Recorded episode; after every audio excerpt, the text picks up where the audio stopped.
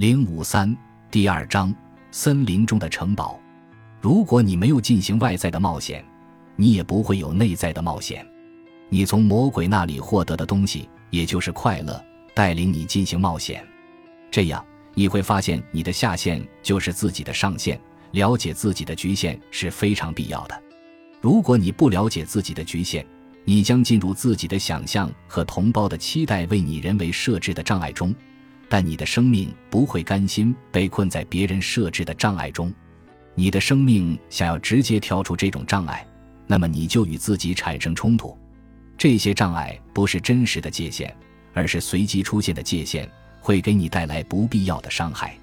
因此，要尝试找到你真实的界限。没有人能够提前知道他们在何处，只有接触到他们的时候，才可以看到和理解他们。而且，只有在你取得平衡的时候，这种情况才会出现。没有平衡，你将在毫不知情的情况下冲破自己的界限。你会获得平衡，但只有在你培养自己的对立之时。这是你内心深处最为反感的，因为它不是英雄式的行为。我的精神对一切罕见和不寻常的事物进行思考，它窥探不为人知的可能性，走向通往隐秘世界的道路。向着夜晚闪耀着的光前行。当我的精神在这样做的时候，我却对自身身上所有普通的东西遭受的伤害浑然不知。他又开始留恋生命，因为我没有活出自己的生命而开始这种冒险。为了能够找到前行的道路，有时候一定要往后退。我经历的冒险是我在神秘中目睹到的内容。我在那里遇到的莎乐美和以利亚变成生活中的老学者和他面容苍白且被囚禁起来的女儿，我生活的是被扭曲的神秘表象。顺着这条浪漫的道路，我接触到生命的呆板和平庸。我在这里穷尽自己的思想，几乎忘记自己。我现在必须把自己以前所爱的事物体验为无用和多余的东西。必须充满强烈和无法控制的渴望，去艳羡我以前所嘲笑的东西。我接受了这次冒险的荒谬，在我接受的那一刻，我就看到少女的转化和它代表的自主性意义。深入探索荒谬的渴望，足以让人改变。男性特质是什么呢？你知道男人需要多少女性特质才能完整吗？你知道女人需要多少男性特质才能完整吗？你在女人身上寻找女性特质，在男人身上寻找男性特质，因此世界上便只有男人和女人。但是人在哪里呢？男人不要在女人身上寻找女性特质，要在自己身上找到并认识她，因为你从一开始就拥有她。但是他让你喜欢玩弄男子气概，因为他走的是一条平凡的道路。女人不要在男人身上寻找男性特质。而是认定自己身上存在男性特质，因为你从一开始就拥有它，但它会取悦你，让你轻松地玩弄女性特质，因此男人会鄙视你，因为他鄙视自己身上的女性特质。但人类同时拥有男性特质和女性特质，他们并非男人和女人特有。你无法说出自己灵魂的性别，但如果你仔细观察，你将发现。最具有男人特质的男人拥有的是一个具有女性特质的灵魂，最具女性特质的女人拥有的是一个具有男性特质的灵魂。你越男性化，离真正的女性就越远，因为你身上的女性特质与你相悖，被你蔑视。如果你从魔鬼那里得到一点快乐，并带着他开始冒险，那么你就接受了自己的快乐。但是快乐立即会把你的欲望吸引过来。那么你必须决定是让快乐破坏你，还是提升你。如果与魔鬼为伍，你将在多样性之后到盲目的欲望中摸索，他将把你带入歧途。但如果你仍然孤身一人，就像一个独立的人，不与魔鬼为伍，那么你的心中会有人性，你将不会把女人当作男人对待，而是当做一个人。也就是说，你好像也和他性别一样，你将换回自己的女性特质。你看起来似乎没有了男子气概，也就是说有点愚蠢和女子气，但你必须接受荒谬，否则你将遭受痛苦。当有一天你变得不再善于观察时，他将突然出现在你周围，让你变得荒谬。让最具男性特质的男人接受自己的女性特质是一件痛苦的事情，因为对他来说这很荒谬，无力且庸俗。是的，这样你似乎已经失去所有美德，好像已经堕落了一样。接受自己男性特质的女人也是如此。是的，这就像对你的奴役，你变成自己灵魂需要的奴隶。最具男性特质的男人需要女人，因此会成为女人的奴隶。自己成为女人，可以使自己摆脱女人的奴役。只要你不能避开对你所有男性特质的愚弄，你就会被女人无情的抛弃。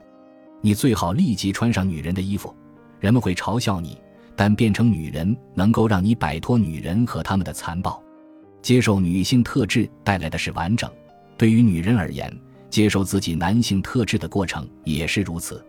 男人身上的女性特质和魔鬼捆绑在一起，我发现他在欲望的路上；女人身上的男性特质也和魔鬼捆绑在一起，因此人们都不愿意接受自己身上的另一半。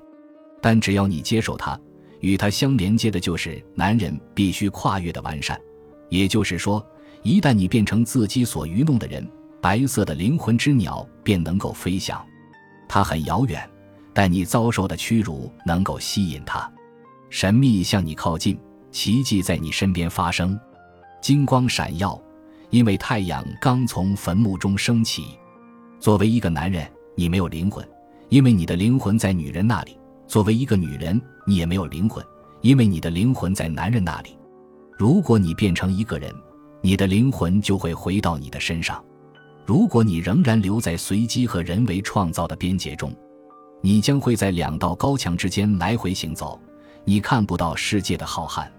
但是，如果你将妨碍你视线的高墙推倒，如果世界的浩瀚和它无尽的不确定激起你的恐惧，你身上那个古老的沉睡者就会觉醒，而百鸟是他的信使。然后，你需要驯服混乱的训练师给你信息。混乱的漩涡中有永恒的彷徨，你的世界开始变得精彩。人类不仅属于有序的世界，而且活在灵魂的彷徨世界中。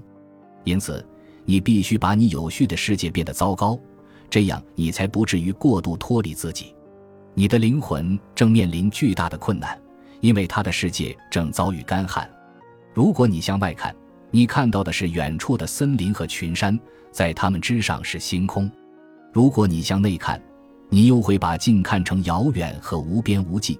因为内在世界像外在世界一样无边无际，就像你通过自己的身体成为外在世界多为本质的一部分一样，那么你也通过自己的灵魂成为内在世界多为本质的一部分。内在世界无边无际，一点都不比外在世界贫瘠。人类生活在两个世界中，愚蠢的人才生活在其中一个世界中，但永远不伦不类。或许你会认为，将生命专注到研究上的人会在更大程度上使自己过上精神和灵魂的生活，但是这样的生活也是外在的生活，就像一个追寻外在事物之人的生活一样。诚然，这样的学者不是在为外在事物而活，但是在为外在的思想，不是为他自己，而是为他的研究对象而活。如果你说一个人是一位完全迷失且过度把光阴浪费在外在事物中的人，那么你的说法也适用于这位老人。他完全沉浸在别人的书和思想中，将自己抛弃，因此他的灵魂正在面临巨大的困难。灵魂自己一定会蒙羞，进入到每一个陌生人的房间，祈求他未给予他的认可。因此。你会看到这些老学者用一种荒谬且有失尊严的方式追求认可。如果他们的名字没有被提及，他们就会被激怒；如果别人在同一个地方比他们讲得好，他们就会沮丧。哪怕别人稍微改动一下他们的观点，他们就会与人势不两立。到学者的会议上，你就能看到他们这些可悲的老人带着自己巨大的优势和他们饥饿的灵魂，急切地寻求认可。他们永远不会满足，灵魂需要的是你的愚蠢，而非你的智慧。因此，由于我已经超越性别上的男性特质，却没有超越人性，因此我身上的女性特质不屑于把自己转化成一个有意义的存在。最难处理的部分是超越性别的同时又保留人性。如果你在一般性原则的帮助下超越性别，那么你会变得像原则一样逾越了人性。那么你将变得枯燥、顽固和没有人性。你可能会出于人性的原因超越性别，但永远不要因为在大多数情境中都适用的一般性原则去超越。没有什么可以一劳永逸地适用于每一种独特的情境。如果你根据人性采取行动，你会根据特定的情境采取行动，而非根据一般性原则。那么你会使自己的行为只符合当下的情境。因此，你必须审时度势，但可能要牺牲一般性原则。你就不会感到很痛苦，因为你不是原则。还有些东西很人性，有些东西太人性了。任何止于人性的人都擅长铭记一般性原则。一般性原则也有意义，而不是用来娱乐的。它为人类的精神做出大量值得尊重的贡献。人们不能够利用一般性原则超越性别，只有想象才能够让人们知道自己失去了什么。他们已经变成自己的想象和随心所欲。变成对自己的伤害，他们需要把性别放在心中，这样才能够从梦中醒来，进入现实。本集播放完毕，感谢您的收听，喜欢请订阅加关注，主页有更多精彩内容。